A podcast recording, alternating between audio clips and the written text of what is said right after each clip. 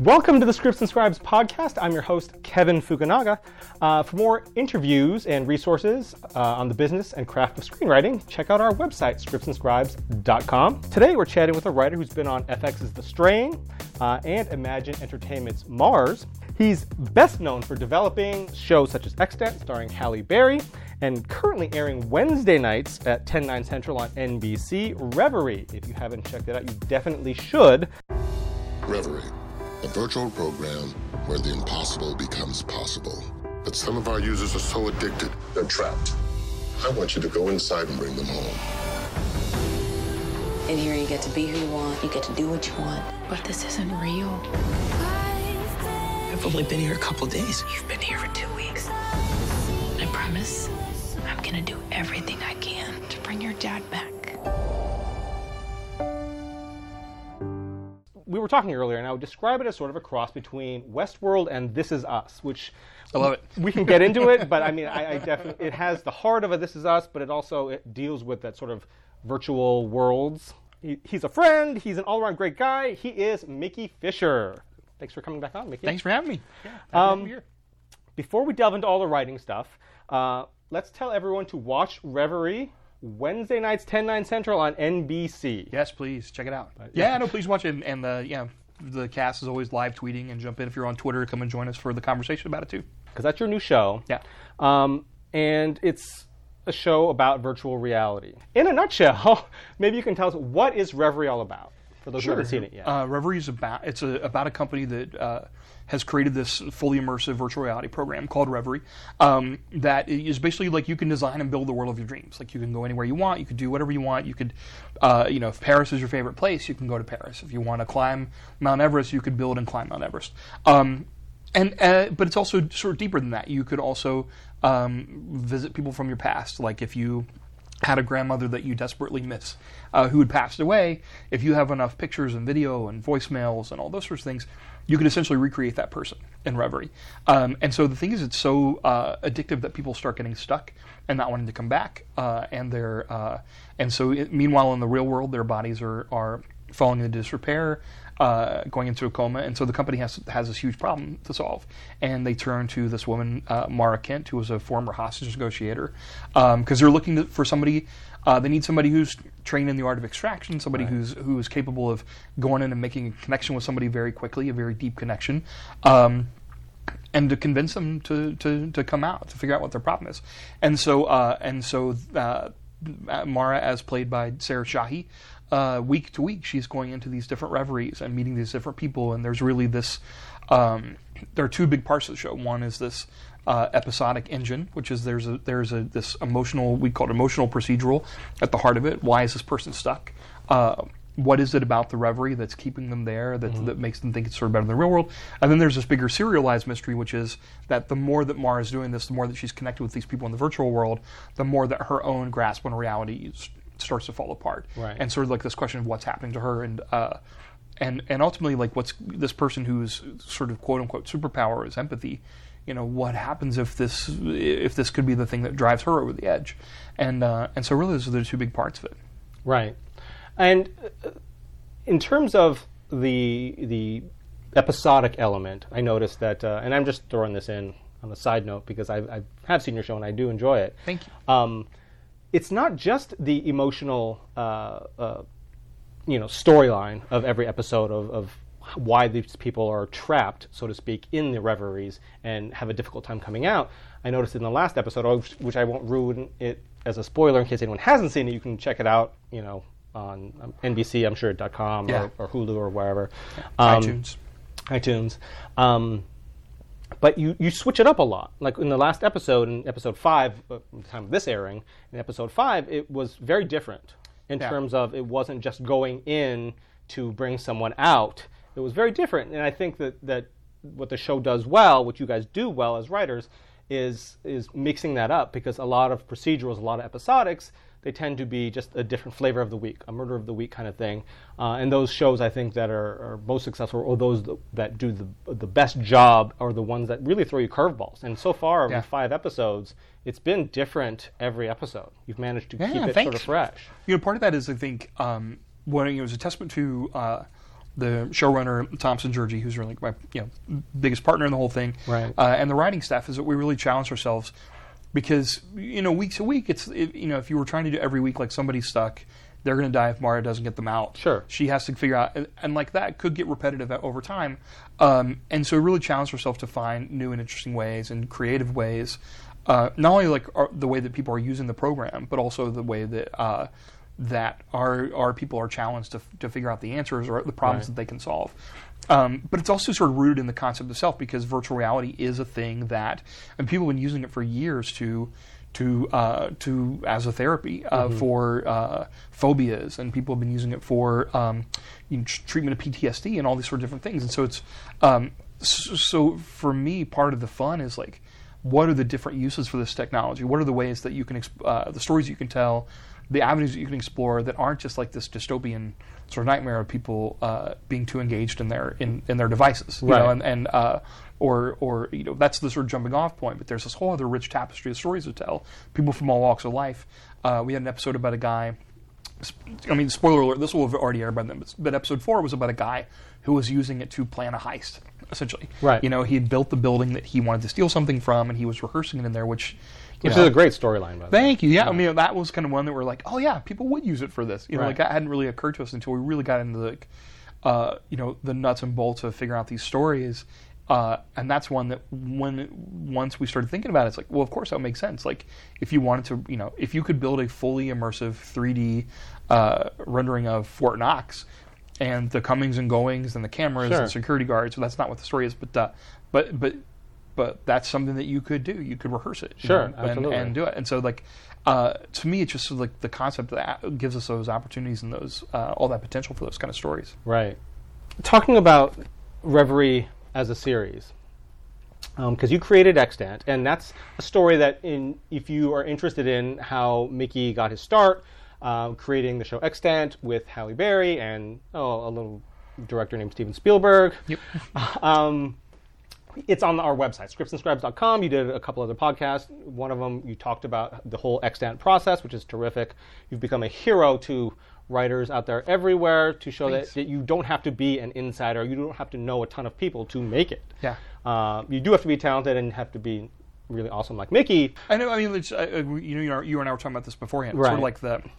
I mean, I always feel like the two parts of the story are that it took me 20 years to get to that point. Like I spent 20 years writing, making, a, trying everything to Right. break in. Like I was writing tons of scripts. I never stopped writing new stuff. Uh, I tried, you know, query letters. I tried entering contests. I made my own stuff, uh, and I finally broke in. And so, like, but I was always writing something new, and so it sort of validated two things, which I, uh, one thing I always believed, and one thing which I always suspected, which is the first thing is, if you have the right piece of material at the right time, uh, you know, the right material, the right time, the right place, uh, it can open the door for you, Mm-hmm. and it did, and so that it, it does happen. But the other thing it does, like, it there is a little element of luck involved, which is that you know, like, That's at any point, if one person hadn't liked the script, uh, you know, or like, you know, it hadn't gotten that far in the content, like Sure. I, I, I wouldn't be sitting here with you right now, Right. possibly. So, um, so yeah, I think that those those two things are like, but you, but the uh, old thing like you create your own luck. Like Right, the more that you, absolutely. the more that you write new stuff, the more you put it out there, the more chances you have. So- And if luck comes around and you have the opportunity, but you're not prepared, you don't have the material, you're, you're, you're not ready, or your material's not ready, then it's gone. And there was just a long period know. of my life where I wouldn't have been ready. Right. You know, like I would have if there, you know, if I'd had one great idea and I'd I'd written it well enough that somebody was compelled to buy it and Right. you know maybe produce it. Um, but I don't know if I would have parlayed that into you know a second show or, Sure. or work on other shows or because I just wouldn't have been prepared. So when it actually happened, I, mean, I was 40 years old when it happened. So like I had a lot, 20 years of like you know grinding away at it. So I, Right. I I felt like I was I was pretty prepared. What is that old saying that goes, uh, uh, the old stone cutter hits the rock uh, uh, a thousand times before it breaks, but it's not the last hit that did it, but the thousand that came before Yeah. it. I love that. So yeah, it's it's definitely that hitting that that stone until it breaks. Yeah. and it's not that last hit that does it necessarily. It's everything that led up to that point. Got to get up every day and swing. Yeah, and and even if it's just talking about learning and growing as as a writer and as a person, and you know, it's all of that ex- life's experiences that go into your work. Yeah. you know, all that comes comes to play. 100. Um, but also building a career because uh, I've met and, and spoken to a number of, of show creators who create a show, it goes on the air, and uh, you know, whether it's mo- one season or multiple seasons, afterwards they have a hard time finding work for whatever reason. Creatively, they're just not there, or personality-wise. But you've you've been able to develop not only one show, which is like winning the lottery, two shows, and you know when they say the first time, you know anyone can get lucky one time, but to build a whole career, there's something there. You know what I mean? Like, hope, it- yeah. like like in baseball, every, like you have the one hit wonder or the, the baseball player who hits Yeah. one great season, but to be able to do it over and over, to work on other shows like The Strain and Mars, and then you've got a new show, Reverie, and so there's obviously something there, both skill wise and you know just it's a lesson to be a, a good person. You know, it's funny you talk about the baseball analogy because it- Yeah. I always think about uh, in terms of like the being the good person. Yeah. Uh, I did this. Um, helped this guy, this artist from I think he's from Portland, make this short documentary uh, called Cutoff Men, and it was when I was living in Santa Ana, and I was uh, this place called the Grand Central Arts Center, and they uh, the the director there was really big into like um, social practice and so this artist came down and we did this thing where he took he had been a baseball player in college, really felt like he'd missed out, he'd lost his shot, and so he wanted to take a bunch of guys who were similar to him, uh, guys who were a little older, uh, who who missed their shot, take them to the open tryouts in Compton, uh, where they're basically like you know baseball scouts, and it's and it really is just sort of like anybody can show up and do it. Like you and I could go if we wanted to. We'd probably get cut really early on. I was a really good baseball. No, no, no. Like I get cut right off the bat. Right. In fact, there's like a the, there's a scene in the documentary where the, there's you know they're giving the speech to the guys you know at the beginning of the day, and, and one of the guys who's leading it says, you know, look if you're you know if you if you're pushing 300 pounds and you you know you you run the 40 in you know 30 seconds is like not probably not going to happen for you. You know, like right. he's like we're going to crush a lot of dreams today. Um, but during over the course of the day, like while we were filming and, and hanging out, there was this old guy sitting in a chair. There were lots of scouts there too, so you know, tons of scouts. Uh, there was an old guy sitting in a chair behind me, who uh, all the young players are coming up to and basically kissing the ring of the Pope. You know, like, talking to this guy. And I heard him say this thing, and I've told it, I've repeated this a hundred times. You may, I might have repeated this to you already. Uh, I've posted it on Facebook and Twitter. I tell all the young people I know. But he said something that I'll never ever forget. And he's he was talking to a young baseball player, and he said, "The better person you are, the better baseball player you're going to be, because people are going to want to give you opportunities that they're not going to give to somebody else. And so if you're a good person, people are going to go out of their way to you know to to to help you out. And and and that extra thing could be the thing that makes the difference. And so like I, that i mean really just struck a chord. And i think about that in terms of like how i act and how i present myself to other people and the, being respectful and being um, but also like on the, on the other side too of being generous and like you know who are the people that I help out? With so the people that are like good people and who are really like you know who are really grinding away at it but they're also like just decent human beings. Sure. Yeah. so, um, so that's that. That that was when you mentioned the baseball analogy. Just reminded me of that. Yeah. no, it's a great story, um, and it's it's so true, right? It's so poignant. Um, now, on your Twitter, which is at Mickey Fisher seventy three, so follow Mickey on Twitter. Uh, you post you you posted a doc that actually describes how you pitched Reverie. Yeah. Um, to networks, and you guys should definitely check that out if you haven't already. Um, and, and be sure to tweet Mickey at, at Mickey Fisher seventy three, and let him know that you read it and it helped you at all. If you know if you found Hopefully so, something yeah. useful, yeah. Um, but maybe you can just give us a little breakdown Sure. about the process of pitching and developing a show like Reverie. You know what that Sure, you know, it was a little different than with Extant. And by the way, like I preface all this by saying, like it was just the way that it worked for me. Sure, you know, no, there's no one way to do anything, and this was just like I always feel like it's. I wrote one about Extant after the fact, and I felt I want to write one about pitching because I feel like any inf- information's out there that helps demystify the process in some way or kind of like pull the curtain back a little bit. It's like because you know I believe what one person can do, another person can do, and so um, so it's part of the impetus in like putting that stuff out there and like kind of helping like you know th- th- throw the ladder uh, you know to everybody else. Um, but in terms of like the difference between pitching extant and pitching reverie, uh, I wrote them both on spec the scripts. Uh, after I wrote them, uh, wrote a sort of overview document for myself, which ends up being like the biggest part of the pitch. Uh, with Extant, I went through it with a showrunner uh, who who we rewrote that document, refined it, added to it. Obviously, because I have a big creative partner, and then we took it out to pitch it. And uh, but the script went out ahead of the pitch, and so people, anybody who had read the uh, the pilot, you know, we went in and pitched basically the rest of the series. Uh, in the meantime, uh, it sounds like the spec market was very like really uh, uh, glutted with a lot of scripts and stuff, and so the the strategy this time going out was let's go do the pitch in person first, and then the people who are still interested, then we'll leave them the script afterwards. You know, try to get you, hopefully get them on the hook. Um, and so, so basically, like the document that I that I wrote was kind of broke down the pitch, and it was like. Uh, the nuts and bolts of like opening with sort of why is this personal? Why do I feel like this is a story that I have to tell? Uh, why is it personal to me? Where did it come from? Because I find that sort of always interesting and helpful. And for me, in my experience, it came from um, the first time that I actually played with VR. Like I, I've been reading a ton about it, and this this is basically almost like verbatim from the pitch, uh, which is that been- there are companies like Facebook who are pouring billions of dollars into VR in the hopes that people like us are going to want to spend more time in it. Um, but I'd never really checked it out. Never really played with it. So I ordered. I had a little time off after Mars, uh, or it was like before Mars actually when I ordered it. and Started playing with it, um, and uh, Google Cardboard. And so like it's, you know twenty dollar piece of cardboard, and you fold it up and you put your phone into it. And uh, I was by myself in the living room and and checked it out and like instantly transported to a different place. And it was so fun and so exhilarating that I remember like taking it off and thinking like, okay, if this gets like if this is the silent movie days of this, when this gets really great, when it's fully immersive, when you can build whatever you want, who would want to come back?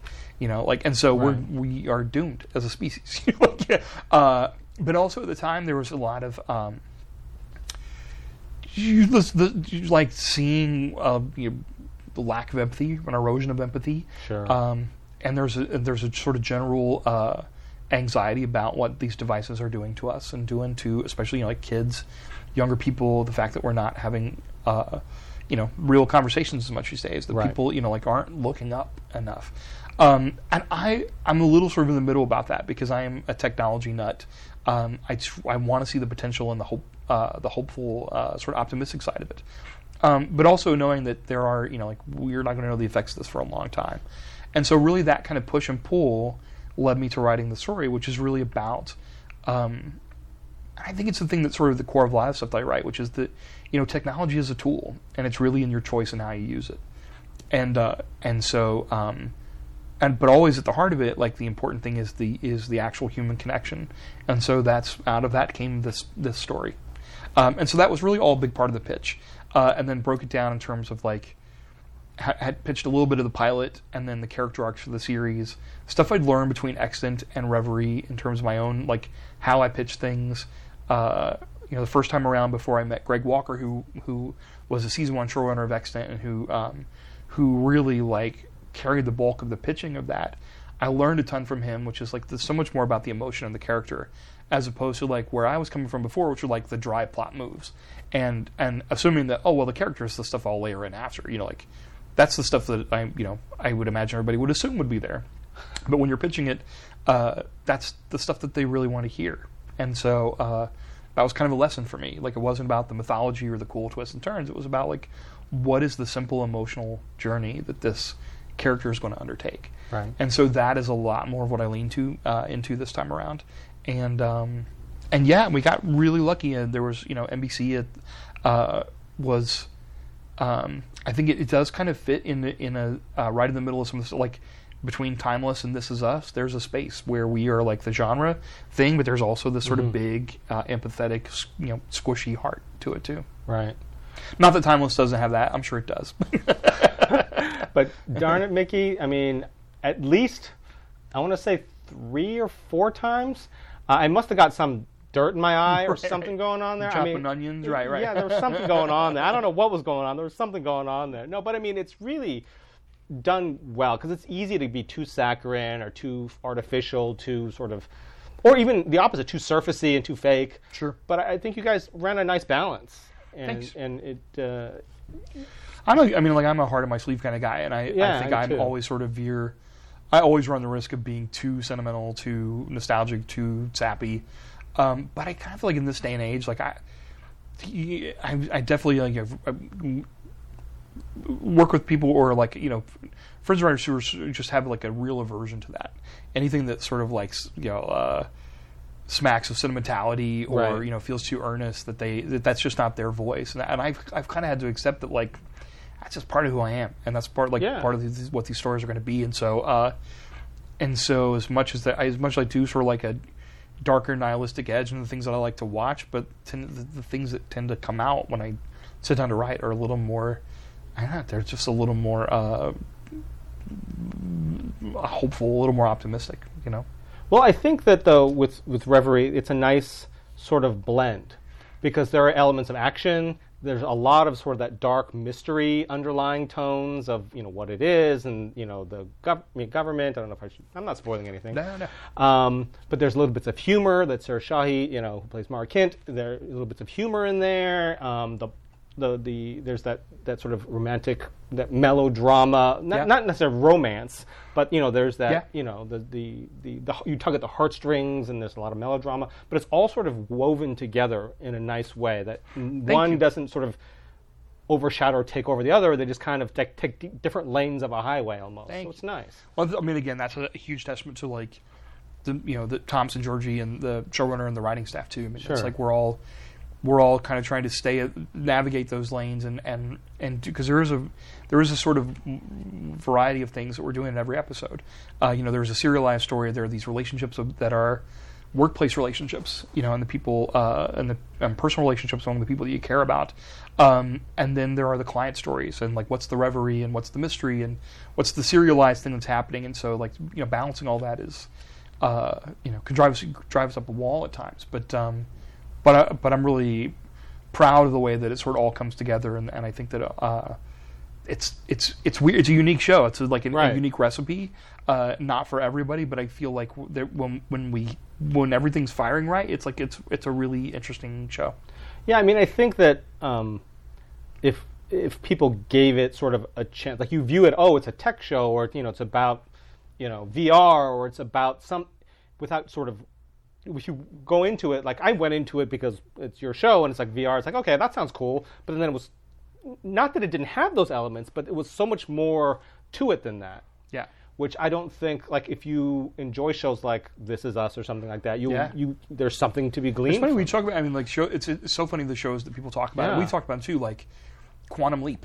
You know, it was a little like very similar, like uh, you know, Fantasy Island. Like more than one person has talked about Fantasy Island. Okay. And, uh, I sort of like when I first went into Amblin and started talking about it. That's one of the shows that we talked about a bit too, because it's there is this sort of like underlying theme of.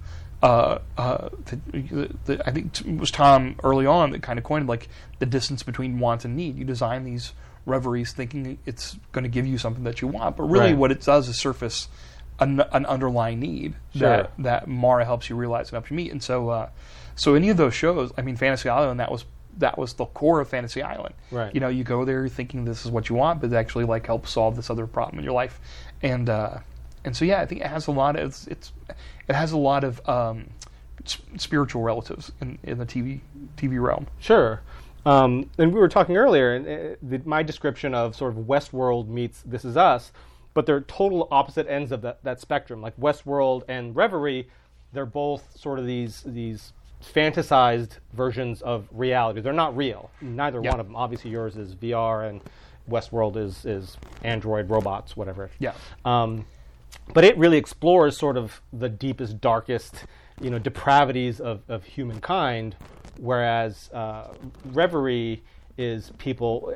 I mean, and there are dark reveries, although you really haven't explored too much of that yet, um, which, you know, I don't think you can have a technology that's not going to be exploited by mankind for less than you Yeah. know pleasant purposes. Inevitable. Right. Yeah. But with, especially with your protagonist and, and what you know uh, uh, Mara is trying to do, it's it's the best of humankind, trying to help others. So they they very opposite ends of that spectrum, even though they're exploring a lot of the same sort of. Yeah, I definitely think so. I think it's like there's a, you know, there are whole um, areas of science fiction and genre shows that really deal with like you know social issues. I mean, the Twilight Zone is one of my favorite all-time shows.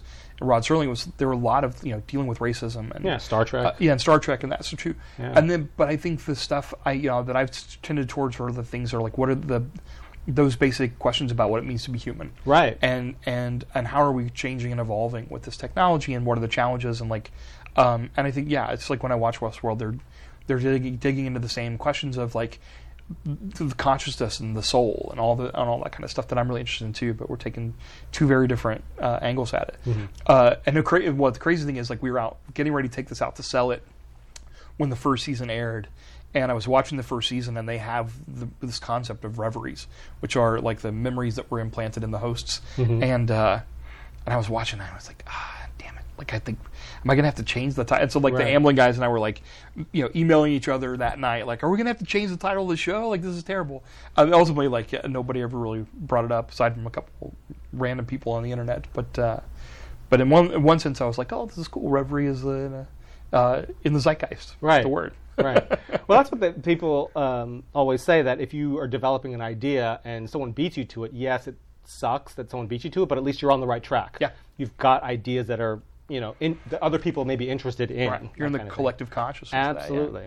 That's a more, more uh, poetic way to say Oh. it. um, now, you broke in in that sort of dream scenario with Extant. You sold a pilot.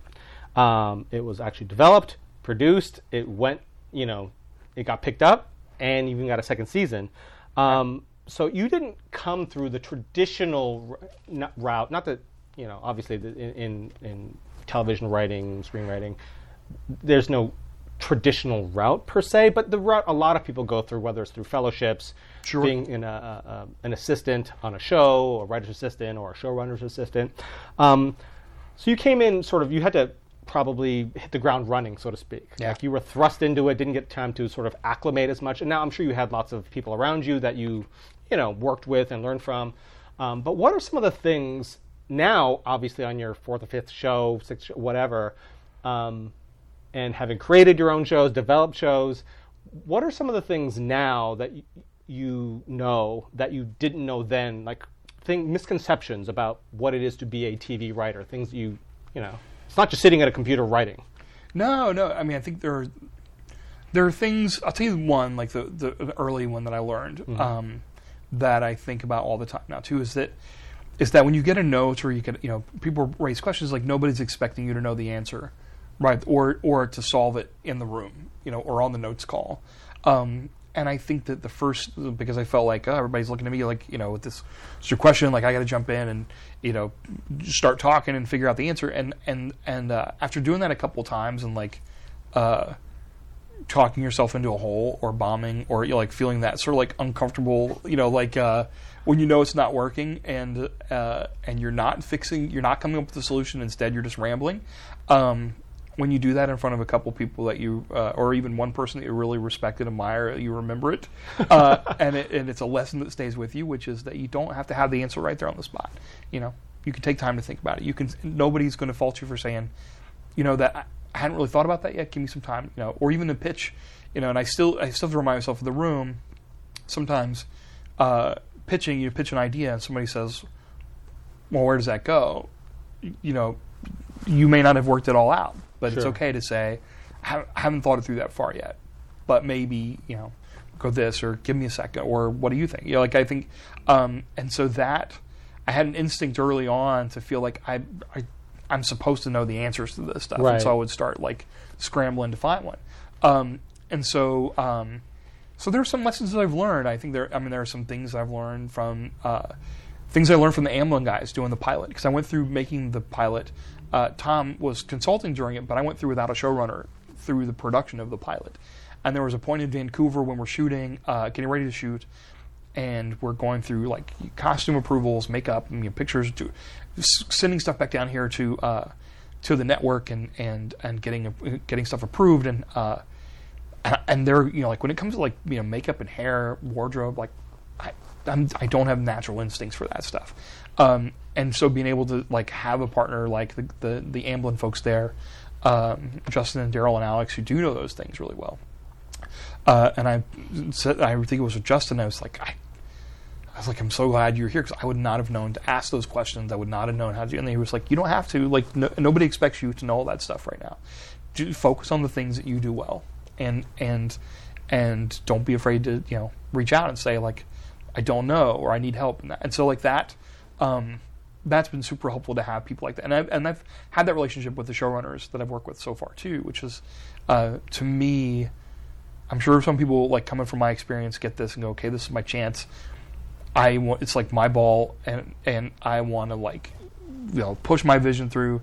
Uh, but I needed partners. I needed people who were more experienced to help navigate and help guide through, uh, and it had to be their show as much as it is mine. And so that's been, always been my uh, method of operation through the first two seasons of Extant, the, well, the only two seasons of Extant, uh, and the season of Reverie, which is once I have a show running partner, it's like what how w- learning from them at every turn. I mean, every day during during the production of Reverie, Tom would do or say something that I go, I would never even known to ask that question. Mm-hmm. You know, like, or I would not have known that we could ask that question, Right. or that it was possible to, you know, request this. Um, and so, uh, so yeah, I think it's just sort of being open to, you know, to learning. I'm trying to think of some other big things that I've learned. I mean, I think one of the things that I uh, learned working on the strain and working on uh, I got to do uh, a bit of time working on season two of Jack Ryan, and and and it's a lesson that I always I always think about this now everything every time I sit down to write, which is like just grounding the the emotional truth of the scene. Because when you're working in certain like these heightened genre things, it's easy to get it's- it's it's really easy for things to get too big, too campy, you know, too quick. Um, but if you really like try to boil down what's the honest character moment, what's the simple sort of emotional story, um, then the uh, the juxtaposition of those two things, like that with the the sort of genre elements of it, uh, can really create something special. And so that's something that I've learned uh, over the course of it. And then going back to the thing that I was sort of talking about before with um, with pitching, it all I mean, it all comes down to that too. What's the simple emotional story for the character? And and now I think about that a lot more. If I can say that in one sentence, uh, then I find that I'm I, I'm much better uh, able to to break that episode, to write that episode, uh, to write that feature, you know, whatever it is. Like so, so there's some of the big things I've learned. Um, I'm sure there's tons more. like every every like week or so, I'm thinking like, I wish I'd been keeping a journal all this time about this stuff. But it's just like it's the last thing I'd want to do at the end of a, a week of a room. But like uh, like Doogie Howser, you know, like this is all the stuff I learned today. Here are the lessons. But I, Well, Should've Howser was a doctor. If he can do it, no, It's just true, kidding. it's true. And he was like a And kid, yeah, right? he was like yeah. How old was he? Like that, fourteen yeah, or yeah, something? yeah, 14, 16. something like that. I don't even remember. Um, something that you just mentioned uh, in terms of uh, the things that you learned that you didn't know, um, and you learning question, you know, having questions that you didn't know were questions, even like you didn't Yep. know to ask that question. And this is coming from somebody who's been on a number of shows, uh, created, you know, mul- two shows, and developed, you know, helped develop Mars, and so. The fact that you don't have all of the answers, the fact that you there are questions to ask that you didn't even know, or things you, you didn't know to ask. Right, what's the Rumsfeld like? You don't know what you don't know. That whole thing, right? Right, but that- the unknown knowns. But that- that's I think one of the, the things I think a lot of newer writers they sort of get ahead of themselves, and uh, they again they don't know what they don't know. Yeah. And so taking the time to you know learn the craft and and and you know find another way into the industry or, or do as much research as you can so that there are fewer and fewer questions that you don't know to ask because we're always learning we're always growing and i think that you know Yeah, and there's, I mean, it's, to a certain extent, I think some of that stuff is just like having access to the process and having a, having uh, being a fly on the wall in the process. Because until you're in it, until you're on a sort of day to day production, uh, and and and and learning from somebody who is, I mean, unless you're like. Uh, you know, preternaturally gifted, you know, in some way, or of like, I don't know how you come up with some of these questions. But for instance, like, uh, over the course of our uh, break in the season, Tom had this great idea, which is like, let's break one standalone episode, because and and one thing that's not tied to the serialized story, so that if we have to shift things around, um, you know, the either airing order or for whatever reason production order, that we can do that, and that's something I was like, oh, that is a brilliant idea. Uh, and and it ended up being like, and for production wise, ended up being really great because it gave us a little time for another episode that was more serialized, and um, and again, that's something that I don't think I would have learned unless I'd been with somebody who'd been through the process a number of times and in the middle of it. Because when you're on the outside, when you're writing, like, you know, when you're writing your first spec or when you're entering these contests and stuff, um, those aren't things you could really foresee. You could you can read stuff like I've read all the you know all these books about show running and you know difficult men. All these different, you kind of learn from history that way, but um, sort of on, on a nuts and bolts day to day production, there are just there are lessons every day like that. You know, and uh, but I still, I mean, I, I, I never, I try to never stop learning. Like I'm reading a book right now uh, called Into the Woods, and it's about structure, like narrative structure, and written by a guy who was a, a British television producer. Um, and and so I'm always sort of trying to learn new paradigms, new ways of looking at it, um, and like people I follow on Twitter, you know, guys like Jeffrey Lieber, people like that, or uh, Jennifer Hutchison, people who are writers who have been in it for a while, who who are really freely uh, sharing their knowledge, and I learned tons of stuff from those folks too. And so Right. I'm always sort of looking for the for the lessons. And in fact, I'm uh, Jeffrey Lieber posts these uh, the- Showrunner the, tips. showrunners, Showrunner yeah, rules. showrunner rules, Yeah. and like I, I've thought of those a lot, like you know, like on a day to day basis, those have come up, and so uh, yeah, I think that that's just part of the, part of the job. I think if you, it's uh, to me, it's like that's kind of what I do in my free time too, because I love the job, but I also it's like it's the stuff I'm interested in and love the most. Right. So hopefully, if that's the case, then you're always learning and you're always improving, and then you get to the point where you're where you're passing that knowledge on to somebody else. Right. Um, and just since you'd mentioned Jeffrey Lieber, he's been on the podcast before. If you're interested in listening to Jeff's one of Jeff's, I I've listened to that. I've listened to Jeff's episode. Yeah, that's great. Having you back on the podcast for the third or fourth time, uh, being a much more experienced writer, um, from your perspective, then when we first had you on versus now, um, for especially for a lot of newer writers who have never been in a working writers room, um, what are some things that a new staff writer or a, a, new writer in that room, what should they know? What should they come be come prepared to do? What should they expect? Oh man, I feel like there are so many people who have, uh, you know, people like the kind of people we're talking about, or like Amy Berg or people like that Sure, who post stuff yeah. like this. That uh, I feel like they have a much more uh, sort of holistic view of this, um, because I and also because I didn't quite come in um, the same way. Like I came up with my own show, so I, I as the creator of the show, I. Uh, I give myself a little more freedom to just like break the ice and to say the you know to say what I think is the bad idea, uh, you know, quickly and just to get you know like break the log jam or like, um, Okay, well let me So- let me flip it then. yeah. Oh no, you're going to say something. Well, I was going to say, but when I go on somebody else's show, which I've done a couple of times Sure. too, like I feel like I do face the same sort of mental things where, uh, um, you know, like there the first six weeks of the strain, I was like sure that I was going to get fired like that day because just like, you know, like, and I'm sure that anxiety of like I don't quite, I don't feel like I'm quite getting it yet because it was the final season, and you know, there was a lot of like I feel like quite like getting the voice of the show, and I think it's. uh but the more that you listen and the more that you see what's working and the more that you um, uh, try to outwork it, I, like and, and to me that's just sort of my uh, method of operation too is like reading, you know, going back and reading all the books and reading the graphic novels of it and, and watching all the, you know, like the you know, the episodes that had come before and reading all the material.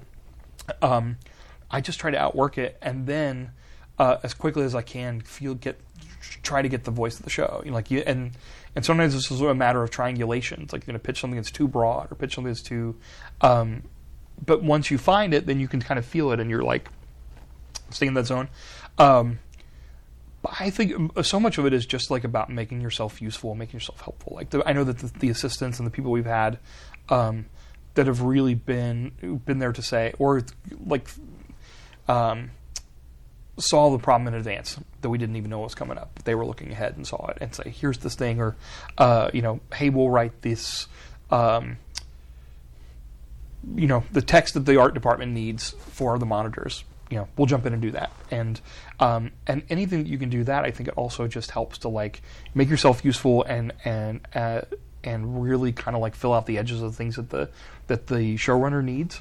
Um, I mean, so that's the kind of stuff. But again, like I said, I think that there are people who came up through the, the people who did come up through the ranks, and also the people who've been in rooms a lot more than I have have better answers for that than I do. Okay. Well, I mean, just flipping it again now, you having been a show creator, um, you know, and and having your own shows, for a potential staff writer coming in, sitting in front of you, what what are you looking for? I mean, I definitely think when you're because it starts with you reading the material. Sure. You know, like you're reading the. Um, and mostly we're reading specs. We're not reading uh, like original pilots. We're not reading uh, specs for other shows. Um, I would think over the last over three seasons of of reading for staffing, I read one or two of those um, a season, you know, that were specs of existing shows. And so I think primarily you're looking for that writer that has a voice, you know, that can grab you, that um, that uh, that is able to I don't know to really like hook you and make you feel something. And I feel like everybody has different strengths, and so like and that's part of being in the writers' room is finding your what your strength is. Are you the person that uh, you know great at action? Are you the person that's great with the you know the crazy off the wall idea? Are you are you a great dialogue writer? Are you a great and so I think that there are you a person who can come up with a ton of ideas. Are you the person that like one you know one every two hours, but you're able to to tie it all together? Um, I feel like everybody has different superpowers, um, and finding that finding your own thing. But I feel like when we're sitting down to meet people, it's so much just about like personality and and uh, you're when you're putting together a writer's room, it's almost like casting a show, you know. And, and so for us, like season one of Extant, it was about, and really sort of sort of all the above, uh, all three seasons of the shows. Uh, we're not looking just for sci-fi writers. You know, we're looking for people who write drama, people who are just great character writers. Um, people who uh, for for Reverie we needed people who'd been on procedurals, you know, who who knew the procedural moves and who had a, a feel for that sort of weekly engine. Um, and so um, so that's the kind of stuff that you're looking for. But I think honestly, just the more it's like mostly just like be yourself, but like the smartest, best version of yourself. You know, uh, uh, I, and it's easy to be sort of nervous and talk too much or try too hard, and I've done that on uh, interviews I've gone out with, particularly for shows that I'm a fan of. Uh, I remember one that I just was like, I was just happy to have the meeting because I love the show, and I'm sure that I like you know was way too you know fanned out uh, while I was while I was in the meeting. Uh, didn't get the job.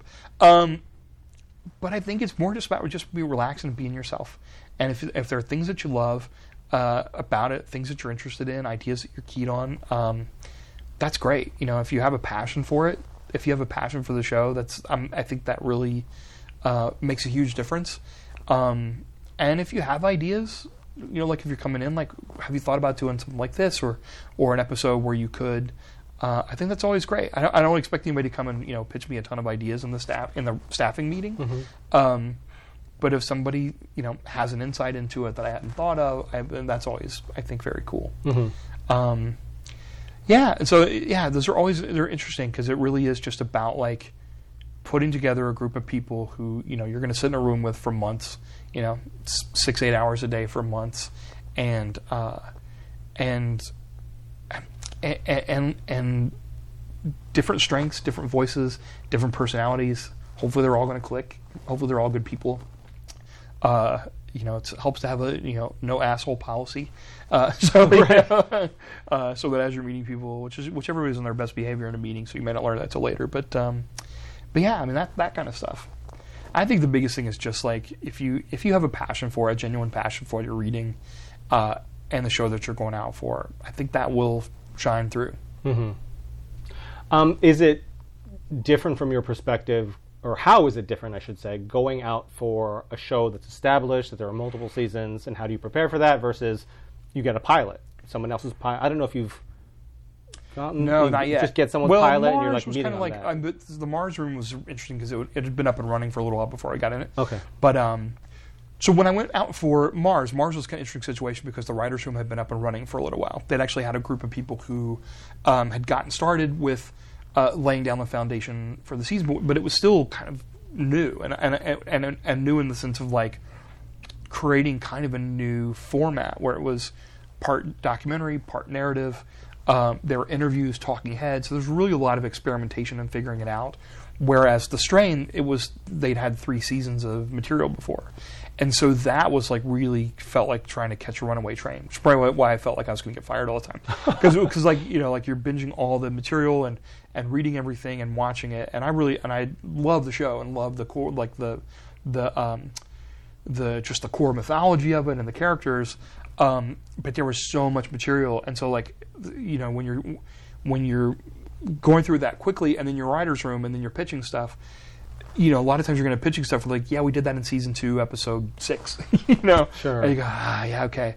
Uh, and so that's that's sort of the difference. It always felt like I was really trying to catch up, and it was like six weeks in where I was like, okay, I feel like I have a handle on the story we're telling this season and the characters, which is you know which is which is late. Uh, but it, that was that was when I finally started feeling like really confident. Like I, okay, I feel like I get it. you know, Mm-hmm. uh, and had been like really just trying to catch up till then. So that was a little, it was a little more anxiety producing. yeah. Um, now, uh, going just going back quickly because it just came to my head. Um, have there been any people? We don't have to name names, obviously, or even get too descriptive of it. When you meet them uh, for one of your shows, when you meet a potential writer producer for your show that really impressed you in what they did, or really turned you off, or did something that was just not necessarily, uh, or something that you know was Yeah, and I, I mean, I can't really think of anybody that's like done something like str- like you know nobody's come in and be like, well, you know what the problem with your pilot is, you know, like that kind of thing. Uh, I'm sure that's happened. I'm sure you Oh, know I'm like somebody sure. comes in who's like, you know, uh, you know, there are some underlying issues here that I feel like you know we could really I could really help you out with. Um, that would be like a little bit of a. A, t- a deal breaker, Right. Um, but in terms of like, in terms of I- I- impressing, I feel like it's more just like, clicking with that person's you know personality and their sense of humor and their i mean i'll tell you the one thing that can be a little like off-putting sometimes is if somebody complains about their last gig you know or complains about other people they work with a little too much like a little bit of like shop talk and that i feel is you know perfectly understandable. But if you know if if if if I've seen that they've been on a show that I loved and I bring it up and like, oh well, that was a nightmare because you know, then that then you're like, ah, is that specific to that situation or is that just this person? Right. Are they going to talk about me that way when it's over when this is over with? Um, uh, but in terms of like the impressing part, I think it's mostly just like, you know, if if people really have read the pilot and they have moments that they like and moments that they and it's inspired some thought with them, or you know, there have been a couple people who have come through. I can't think of. I'm trying to think of a specific example, but somebody who brought up something that I hadn't even really thought of, like uh, that's in the pilot, but was totally unconscious, or they drew a connection that I just never really intended, but that I thought was very cool. Um, that's happened a couple times, and so uh, I mean, I think so much of it is just really about like preparation. You know, it's just like reading it backwards and forwards. Um, and in fact, there's a book called Backwards and Forwards. That's a great book to read for writers if you have if you ever read it. Okay. Uh, it's it's a it's more about plays, but it's a it's one of those great uh, great structural books and sort of about script analysis.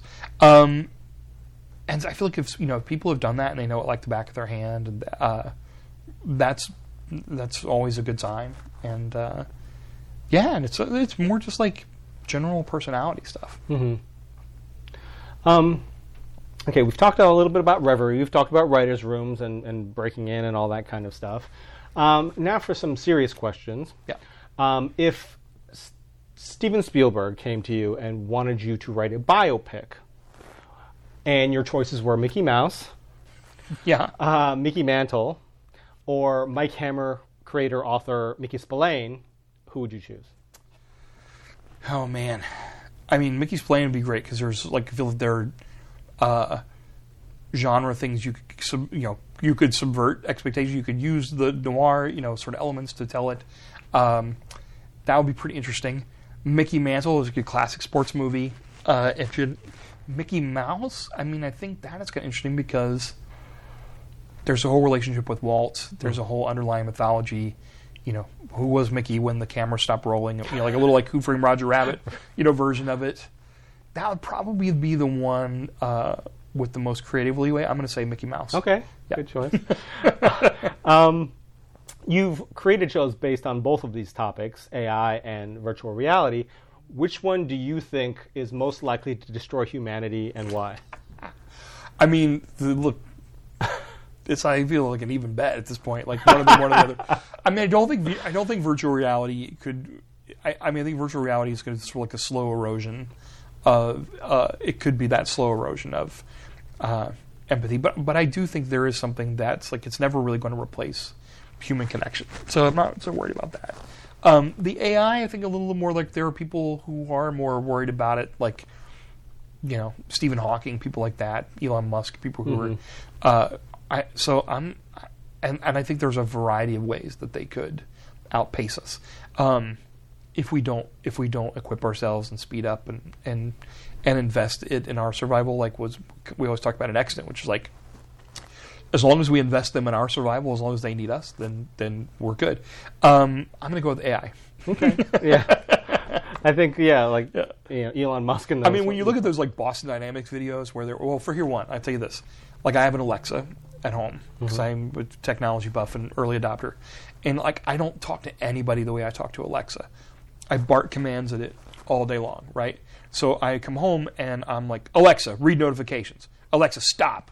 And I'm just a jerk to it from like morning till night. Couple that with the Boston Dynamics people who are like creating these robots that they're kicking, pushing over, you know, like they're teaching them to open doors, but they're shoving them over broomsticks. I feel like the combination of those two things, I feel like we're kind of like we're doing We're- ourselves. Yeah, we're screwed. We're screwed. We're screwed.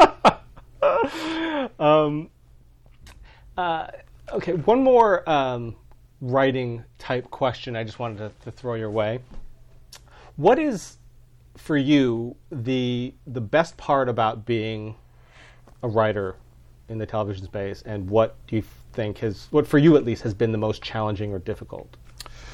I mean, the best part for me is always just being able to sit down and write. Sure. I mean, anytime I get to that point of the process, even if it's in like story area or an outline or a script, um, anytime I get to sit down and write uh, is the best part of the thing, of the whole thing. Um, and, and then I will say, anytime I get to once something ends, or like on the weekends, writing something new is my favorite part. Because anytime I'm sort of working on new stuff and figure out problems, once you like once mid season of Reverie, the writers' room is up and running, uh, scripts are in various stages, and I'm working on the you know finale or something like that.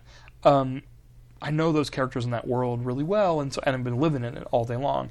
And so on weekends, it's kind of a vacation to you know think about something new or to um, uh, you know what's the next thing, what's the next world in that. So like those are my two parts. The writing is still always like my favorite part of it.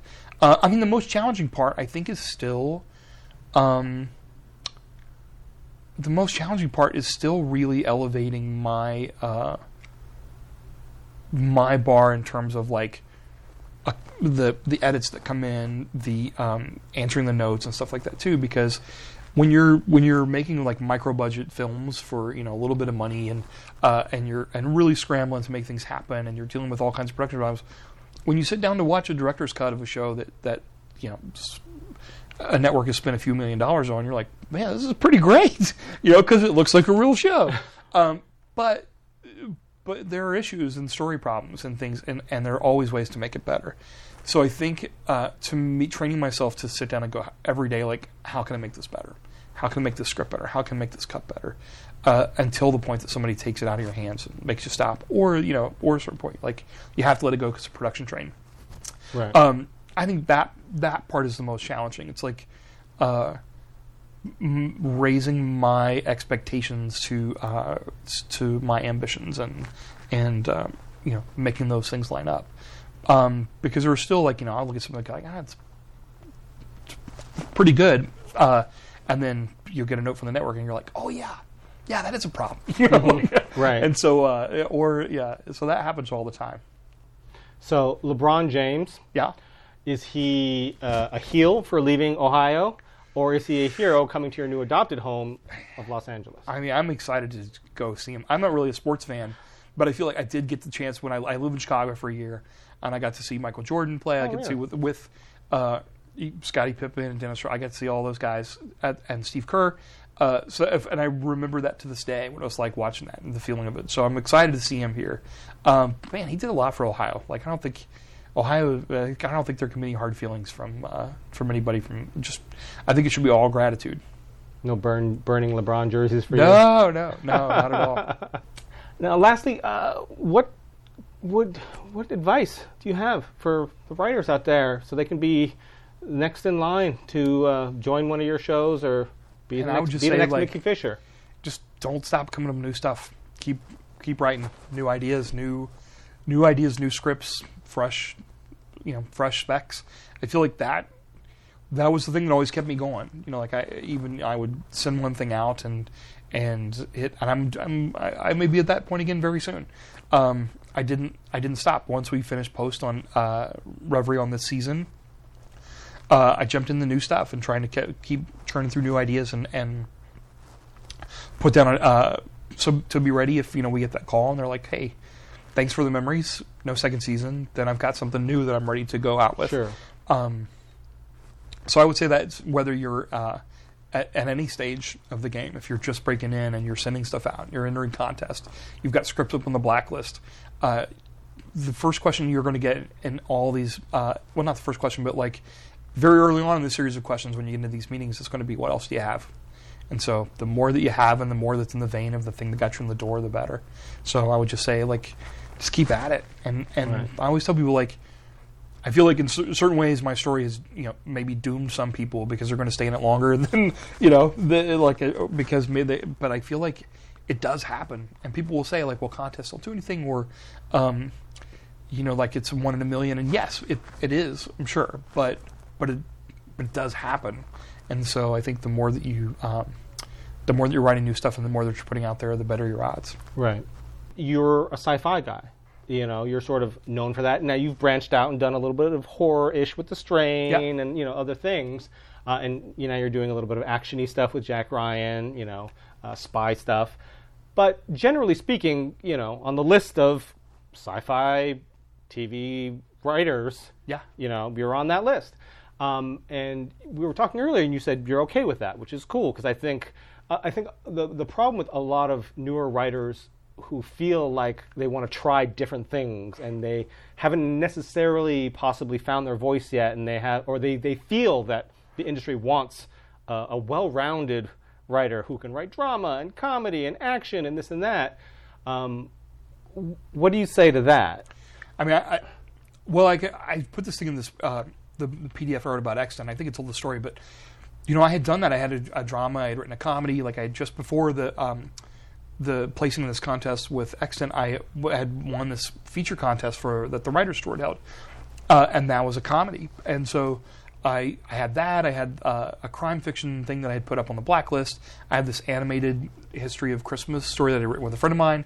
Um, and so uh, feature, and so I, had- I had a well-rounded, you know, uh, uh, collection of uh, of work. But when I mentioned that to this, you know, one manager that I met with early on, uh, they were like, you know, it sounds like you don't really know who you are. I can't really sell you as uh, this crime fiction person if you're already writing this other stuff. And so uh, I, I made the decision to pick a lane and, and stay in it. And I think that for a while you kind of have to do that. And I, I, like there- people are going to put you in that box anyway. Sure. And so I feel like if you pick that lane, get, box lane, whatever it is, get really good at it. Um, but there are always going to be other things I'm interested in. And so I kind of feel like until I'm really feel the need to sit down, like I, I love crime fiction. Uh, you know, Elmore Leonard, Carl Hiaasen, like those are some of my favorite writers. I would love to write a spec like that. Um, but until I'm really motivated to sit down and write that and try to break out of the box that I'm in, um, I, I need to be I, I do the thing that I love. Right. So for me, it was like I was talk, I always talk about this because I really feel like the writer you you know they talk about finding your voice, and I really feel like you find your voice. I found my voice when I found my voice when I put the the stories, the kind of stories, the themes I want to talk about in the movies that or the TV shows that I would really want to watch, and um, and those tend to be genre shows. They tend to be science fiction, supernatural. They tend to be uh, not so much horror, but like in the sort of fantasy that that realm. And so when I did that, that's when things really clicked for me. And so um, and it's still working. And so I feel like until I really feel like that urge to to sit down and write a western, uh, I'm gonna I'm gonna ride that out. And so I would say to other people too, like if you're in that same vein, if you know if you have like whatever your best script is, it's the thing that you think is going to get you in, I would at least have one more thing that's in that zone uh, when you're ready to go because that's going to be what they ask you. And it's like, well, what's the, you know what's the thing that broke you in? Well, it's like it's Inception. And if your next thing is uh, something about Mary, it's like those are two, Right, different things, yeah. You know, uh, so it sh- hopefully it's something more like uh, Memento. You know, Right. So- Right. Absolutely. Well, thanks for joining us, Mickey. I Thanks for greatly having me. appreciate it. Check out Reverie Wednesday night, 10 9 Central, NBC. Follow Mickey on Twitter at Mickey73, um, and check out his how he his pitch document on Reverie as well, which is very helpful. Thank you. Always awesome talking Yeah, to you. thanks. Mickey. Thanks All for having me. And so check out our website, scriptsandscribes.com. We've got a lot of stuff, Mickey's previous podcasts. Leave us some questions on Twitter at scriptscribes or send us an email to at or ask at scriptsandscribes.com. And we'll see you next time. Thanks. Taking over the universe when I'm using words. Every time I do the work, I be leaving them stupid hurt. You You was right, I'm going crazy when I do the verse, but it do not matter. Mad Hatter, I'm feeling like Uzi Vert. L- Little shoulder shake, kicking like I'm taking names. Started taking names ever since I made a change. Went from body dotty to body, I play the game. Every player's major pain, drill them, then I